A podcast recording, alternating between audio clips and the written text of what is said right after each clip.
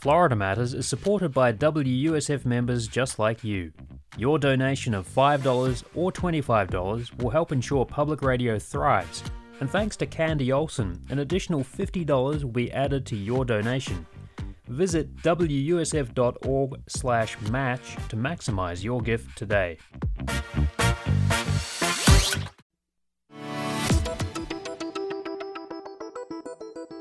This is Florida Matters. I'm Matthew Peddie. COVID Conversations Speaking to History features the voices of black and brown Floridians talking about their experiences during COVID 19. Producers Shireen Hamade and Jasmine Rich are historians, and with this project, they aim to amplify voices that have been historically silenced. We're going to hear from Shireen Hamade later in the show, but first, here are some of the stories about the pandemic that were told to them. We'll start with Alani Briscoe. Alani's a New Orleans native and a father who was forced out of New Orleans by Hurricane Katrina. Alani applied lessons learned from Hurricane Katrina to COVID 19 and looked for silver linings in the pandemic, like spending more time with his daughter. I was affected by Hurricane Katrina. In the process of that, I ended up being evacuated to Houston. Not ashamed to say at that point, it was low. I was technically homeless. Um, I lived in a homeless shelter for close to eight weeks. But the good thing is, my mind and my spirit was in the right place, and I was able to rebuild and put my life back together basically one day at a time.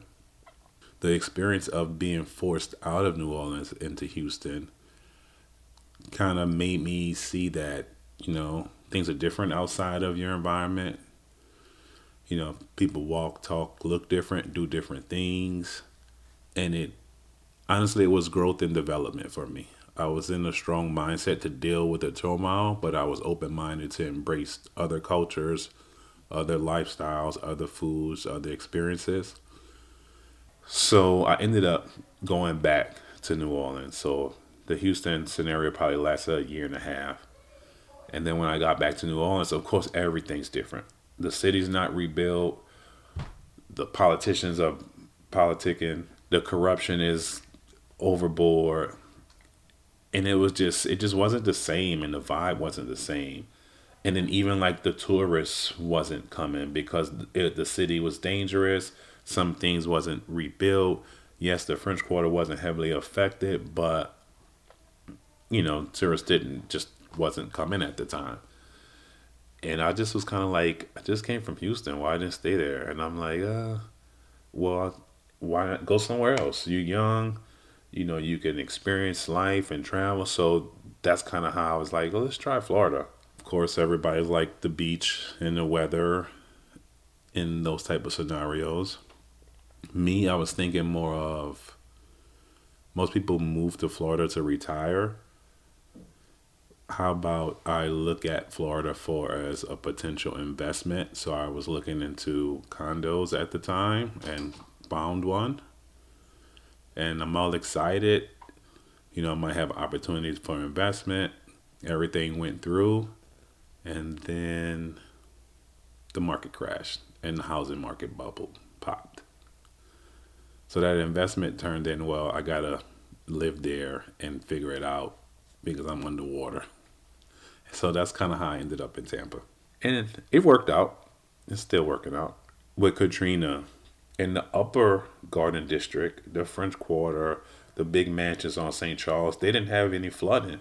So how does 70, 80% of the city flood, but the side of the city that's affluent and minimal to no minorities live in was the area that was not affected at all. As far as the government and responding to COVID and that affecting, you know, the African American community, I do see parallels even though it was if you fulfill within a certain tax bracket, everybody got the same from a stimulus check standpoint. So I think that was fair. I do see some positive and some negative out of it because, of course, there's always going to be conspiracy theory with everything. You know, the negative is so much of the disinformation or the misinformation or how the information was circulated on social media from a positive standpoint, I look at it like I could, not everybody's experience, but I have to speak for myself. It was an opportunity to take a step back and look at what's really going on. It was it was an opportunity for me to reflect and say, wait, you went through Katrina, you survived Katrina, you was able to rebuild after Katrina. What lessons did you learn from Katrina that you can apply to this scenario now?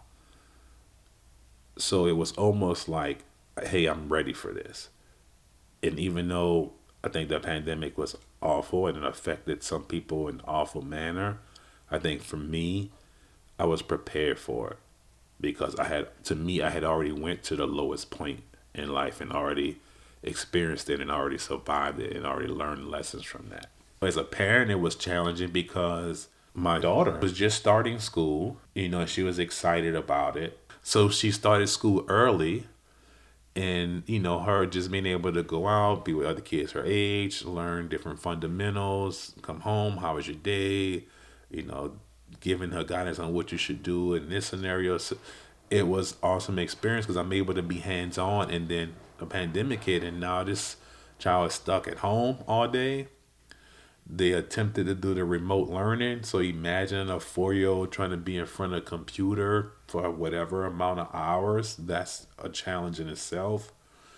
And then now the social aspect that she liked or loved or was developing has been taken away from her. But also, I will always try to look for the positive in something that was able to let me be able for me to give her more time and attention and bonding from a family.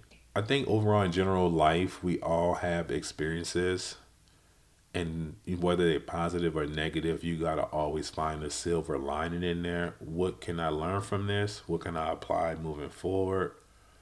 And it's the mindset of controlling what you can control. Some things are totally out of your control. Like Katrina, I had no control of that. Pandemic, I had no control of that.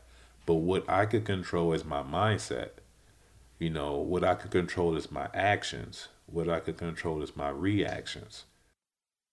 Alani Briscoe shared his story of the pandemic with producers Shireen Hamade and Jasmine Rich. Next, we'll hear from Destiny Anglin Mason, in 2020, she was on the front lines of the pandemic, working in retail as frantic shoppers bought up every roll of toilet paper in sight. And she had to navigate pregnancy and raising a baby in isolation amid the uncertainties of this terrifying new disease. I'm a customer service manager, so like I have to deal with people's complaints and stuff like that. So, and I also worked in the front end with checking people out. So it was very chaotic for us because the company that um, I work for, huge company, and it's like we're trying to deal with the customers trying to figure out what the heck's going on, and then the company's trying to figure out what's going on. So it was like one week: is it mandatory to wear masks? Is it not mandatory to wear masks? Are we limiting the amount of toilet paper people can get? Are we, you know what I mean? It was kind of chaos, and then me dealing as a customer service manager, dealing with the complaints from customers. I had some customers, you guys are making people wear masks and you guys are no one's, you know, six feeding and all this stuff and it was it was for me being in retail in particular was tough. It was really hard. Well, I was pregnant. So that was a tough part because, you know, when it first came out and they were first coming out with like vaccines and stuff, I didn't know whether to get the vaccine because, you know, not to be conspiracy theorists, but like they hadn't done enough studies on like pregnant women. Mostly being pregnant, working in retail, being around a bunch of people was scary because everyone my gra- my grandmother died from COVID. My mother, who was her primary caregiver, had to like fight to see her. Traveling, you know how traveling was scary. They live in Miami, and Miami's cases were super spiked, so I almost felt scared to go see her before she passed, and I, I regret it. But um, just because the cases were so high. And once again, I was pregnant. So it's like everything for me is elevated risk because I'm having to make sure that my baby doesn't get compromised. My partner is the one who's like, even now to this day, if our baby goes anywhere, he's like, COVID, remember COVID. so going to see friends was scary in that regard because he was the one that's very panicky about it. Our gender reveal, you know, we had to make sure it was outside because of COVID, make sure everyone's trying to stay six feet. We have family members who decided not to come. We had friends who decided not to come just because they were scared of catching COVID. I caught COVID while I was pregnant. I was one of the lucky few that didn't have symptoms. I just got tested because that everybody at work was catching it. So I said, just for, you know, safety, let me see if I have it. And I had it. To be honest, doctors weren't that caring about it. Like, even though I was pregnant and that was a major concern of mine, I kept telling them. I think because I didn't have symptoms, they kind of were like, well, if you aren't showing symptoms, then kind of like, oh, well, wait it out, see how you feel in a couple weeks. And I have friends that work in the medical field, and they told me that at the time, like the hospitals were just flooded. So it was like if you weren't, you could barely breathe, they kind of just were telling you to wait it out. So that's basically what my doctor said. She was like, hey, if you can't come to the office because you have COVID and um, you're not experiencing symptoms, so wait it out. She was telling me that the baby should be fine. Again, they don't have research to say whether or not. So when I went back after, she checked and everything was fine as far as like his fluid and his development and stuff like that. But she basically told me, wait it out. There's nothing she could do. Because that was a huge part of my pregnancy was having him during COVID and like not having families be able to visit and family members being able to visit because they had a limitation in the hospital and stuff like that. Having a pandemic baby really just means having a kid in like isolation. The support that you are able to get is just not as much. Like people having to FaceTime you and check on you instead of being able to come over and bring you like a meal or something like that. Or um, just the heightened fear. Because, like, when you have a baby, you're already worried about people holding them and kissing them and stuff like that. So it's like extra now because somebody that you you know pass on the street or even a family member coming over they swearing that they haven't been around anybody and then your kid catches covid like you know what i mean like mm-hmm. it's just uh it's it's being a parent which for me personally i feel like it takes a village to raise a child i don't believe that you know it's just one parent is fine or two parents whatever yeah like it's just hard it's raising a child in isolation and then making sure and hoping that they get those social skills that are important. They, they don't know only mommy and daddy's face, you know?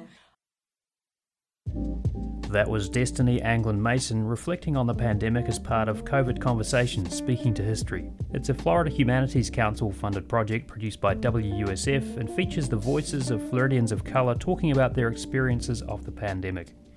You're listening to Florida Matters. When we come back, historian Shireen Hamade talks about sharing the stories of how others lived through COVID 19 and their own experiences of the pandemic.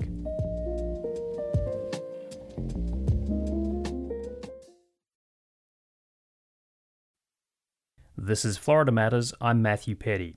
COVID Conversations Speaking to History features the voices of black and brown Floridians talking about their experiences during COVID 19. Producers Shireen Hamade and Jasmine Rich are historians, and with this project, they aim to amplify voices that have been historically silenced. The two historians also shared their stories of COVID for the project, and Shireen Hamade joins us now. Thanks for being here. Of course, thanks for having me. When COVID started, you were at grad school, you were also working at a diner. What was it like to have to balance the requirements of a job that puts you in contact with the public on a daily basis and the risks of this deadly disease? Was definitely tough. I feel like working at that diner, I really got a firsthand experience of like the slow creep of the pandemic because I had to go through the negotiations of it myself of do I wear a mask or not wear a mask and uh, do I not wear a mask and kind of appease my bosses or do I wear a mask and keep myself safe? I heard all the conversations going around at the diner too of like, oh, this is fake. Oh, this is never going to reach us, things like that. And those conversations continued as I knew that like friends up north, all of their stuff was shutting down because this had been in Florida down south. So it was definitely a different environment for that as well. So it was interesting and really harrowing to kind of see that evolution happen. And it was also, I mean, obviously difficult for me because I had to juggle deciding, okay, I have bills to pay, but also I am actively putting my family in jeopardy by potentially staying here. So it was a delicate balancing act. Uh, thankfully, I didn't have to make that decision because the restaurant was closed because of COVID. So, yeah, I had remembered when they started to have me wiping down menus every hour with Clorox wipes. And at one point, my manager came in with like some money and like called me over and whispered in hushed tones like oh i just took this money from someone who's sick so wipe it down and don't put it in the register. And i'm just standing there like i don't know if this $15 was really that worth it. And that's probably an experience that came across in some of the interviews with the folks that you talk to right? Like having to just kind of make these critical decisions and balance out you know the needs of keeping you know keeping your family fed, keeping food on the table, and you know what are these risks associated with COVID? Because there were a lot of unknowns at the start, right?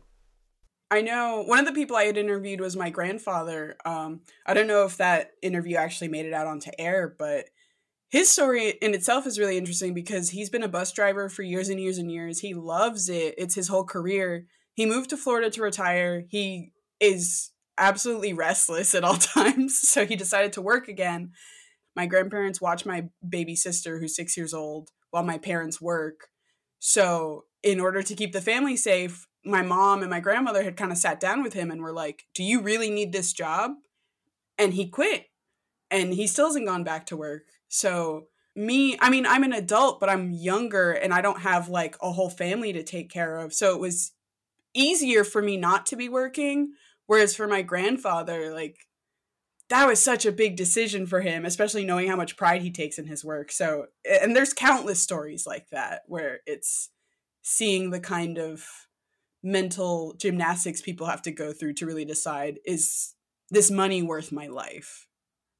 Um, and now the pressure on people who had those frontline essential jobs also came across in the interview that you did with Destiny. I'm wondering if you could talk a little bit about what you heard from her and how that story resonated with you.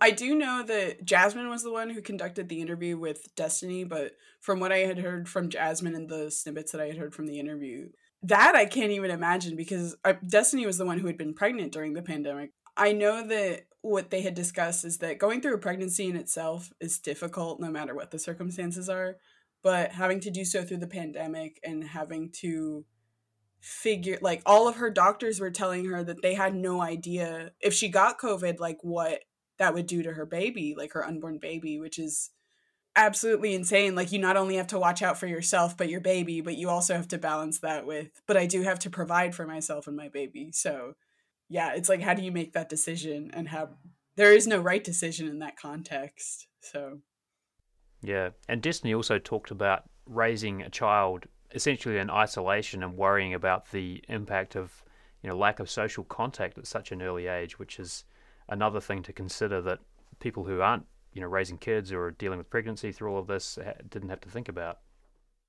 My baby sister, I feel so bad for her. She's six years old and she had just started school right before the pandemic. I think she was doing pre K. So she was just starting to interact with other children her age because she has cousins, but she doesn't see them that often. She was just starting to interact with them and settle into a school environment.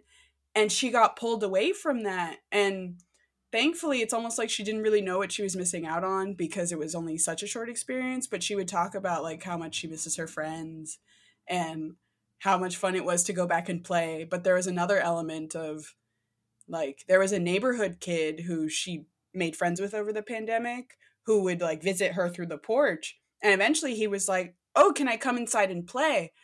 And she was excited to have him over, but then my family was like, "Hey, remember we're in a pandemic. He can come inside, but he needs to wear a mask." So she was like, she told him, You can come inside, but you need to wear a mask. And he was like, We don't wear masks in our family. And he ran off, which sounds like such a cliche story, but like he never spoke to her again, even though we would see her in the neighborhood. And I could tell, like, she was very confused by that and, like, unsure of how to approach him anymore. So, yeah, it's things like that where it's these children are definitely missing out on that important early developmental stage, but they don't even know it. And uh, we're probably going to see some of the effects of that into the future because there's that social negotiation that's continuing to happen. Do you think the pressure on people who had the kind of frontline essential jobs like Destiny, do you think the story of those frontline workers has gotten enough emphasis through the pandemic and even now in 2022? I don't think so. I feel like some people believe that it has because that's definitely been some of the focal points on like news stories. But it's become this weird thing where I feel as though, in talking about frontline workers, it becomes very depersonalized where they become like this amorphous blob of like oh here are the essential workers that are working hard to keep our our society and our economy going while you're you're able to stay at home. But you don't get any sort of a sense of how these individual people were impacted how they feel about this. I feel like it got contorted into this weird feel good story of these people are working hard so you could stay home and people felt good about putting signs in their in their front yards about like thank you essential workers but it kind of stopped at that. I feel like no one really got a way to be checked in on unless it was within their own families. Like if it happened to your family you know what the struggle was but if you didn't there's no way of knowing. One of the people that you and Jasmine interviewed for the series, Alani Briscoe, is originally from New Orleans and he was forced out by Hurricane Katrina and Alani talks about how that experience prepared him for the pandemic, and also he describes parallels between the official response to Katrina and the way that authorities responded to COVID. I'm wondering if that's a theme that came across in other interviews with the folks that you talked to for this project too. Yeah, so Alani Briscoe is actually my stepdad. So we had had several conversations about COVID throughout the pandemic, and we have different views, but the discussions were always really interesting to hear his point of view.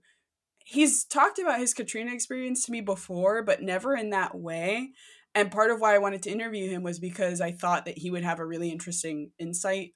And I think that definitely did show up when I had spoken to Dr. Washington Hill because I don't think it made it into the final interview, but he also worked on the Ebola response in Africa. So I had asked him a little bit about if he could tell me like what he thought about the media response to Ebola versus how people are hand- handling COVID, it was really interesting because it was all about how these things were portrayed by the media and the gravitas of that and the government response. They both boiled it down to the ways in which communities sort of make up for the lack of response that they were seeing in the government, or communities come together to spur and force the hand of local governments to address these issues because it's not as though the government did nothing, but as Dr. Washington Hill points out, African American communities in particular were underserved because, sure, there was a testing center where you could get what resources you needed, but not in their communities. So, how was it that they were supposed to access these resources as people who are the most disproportionately affected by them? And it was the same as what Alani was saying, in that sure all of New Orleans and Louisiana was impacted, but you could definitely see how that was different amongst communities of color compared to people who could sort of afford to pick themselves back up. Do you feel like this project has changed the way you view the study of history and, in particular, the role of historians? Personally, not at all, only because I've always been such a huge advocate of oral histories as a practice in everything that I've read, people sort of caution against using oral historical evidence because of how subjective it is, which I think is such a joke because in studying human history, there is no way to be a hundred percent objective about what you're looking into. And I feel as though oral histories give you an element that you can't really find when you're just like talking to paper, in that you can really see the affective impact of these historical proceedings with people. Again like to use the news example sure people are talking about these stories about what happened to like essential workers and how that's terrible but you're not really going to get the full breadth of that impact unless you talk to someone who you can hear them breaking down like on mic and it's devastating or you can hear them getting impassioned or angry about something that they experienced that you can experience in historical documents. So as a historian doing interviews like that is extremely important to me and i was very humbled to be part of this project because i really feel for this as a field and especially with these stories and how current their impact are i really yeah it didn't change my mind because i already felt very strongly about this which is why i was part of the project in the first place do you feel like historians in general or the practice of history is coming around to the way that you and others feel about uh, the importance of oral history? Is like is that a kind of a changing mindset? Oh i definitely think so. I think in the 70s is when oral histories were really starting to pop off a lot and then when you start getting to the aughts is when people were pushing back in regards to subjectivity and things. And i think it's really turned a corner because people are really starting to understand that with all of our digital capabilities now it's more important than ever that we're able to capture these much more personal and intimate versions of history than we were ever able to before. We're not going to have voice memos of people talking about their plague experience, but we do have people talking about their experience during COVID. And I feel like that's extremely significant in informing how to deal with these things later because even if your average person isn't going to talk about like data and facts and numbers regarding how the pandemic impacted them, hearing about how certain communities are much more outraged because they feel the impact compared to others, I think could definitely color how we respond to this in the future. It's interesting to me too because what you're describing about the historical approach or the approach to history and this discussion around subjectivity and objectivity and even how you record that kind of mirrors what's been going on in the world of journalism where there's been this debate about subjectivity that you know there's been the rise of citizen journalists in, in recent years. So these two stories seem to be running in parallel. Yeah the funny part about this project is that um, as a historian like i kind of alluded to like most of the time I'm working with paper, I'm working with very much long dead subjects. like I'm not often talking to people. So there's that added element of like knowing that this is going to be in the annals of history. But in kind of playing the role of journalist and developing these questions, you can really see how journalism and history really do kind of fold into one one another. And with oral history, I mean, they're starting to be one of the same.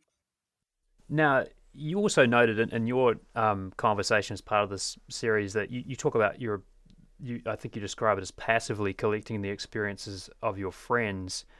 Is is that partly because we're everybody's experiencing the pandemic, like the scale and the scope of this is so much different from an event that maybe only affects a discrete group of people? Oh yeah, it went from like coming back from school and being like, "How's your summer?" to coming back from school and being like, "Oh, I didn't get COVID yet. Let fingers crossed. Let's hope that I don't get it now." It's I think because there's so much time between when quote unquote the pandemic happened to people and when they're getting to talk about it that people tend to downplay their own experiences until you give them the space to really discuss and process what's happened to them. Like even myself when Jasmine when me and Jasmine had talked about interviewing each other because we had interesting stories. So I was like, okay, I don't really know what I'm going to talk about. And it's only when she sat me down for my interview that I was like, kind of a lot happened to me in that time span that I didn't even realize. And I didn't even realize I had that much to say about my own experience. Shireen Hamade, thanks so much for your time. Really appreciate the work you've put into this project, and it's been great talking with you. Of course. Thanks for having me. And it's been really great to be part of this project and part of the WUSF family. Historian Shireen Hamade is one of the producers for the COVID Conversation Speaking to History project, and you can find out more about the project on our website, wusfnews.org. That's Florida Matters for this week. You can find us online at wusfnews.org or via Facebook or Twitter. Search for Florida Matters. Dinorah Prevost is our producer. I'm Matthew Peddie. Thanks for listening.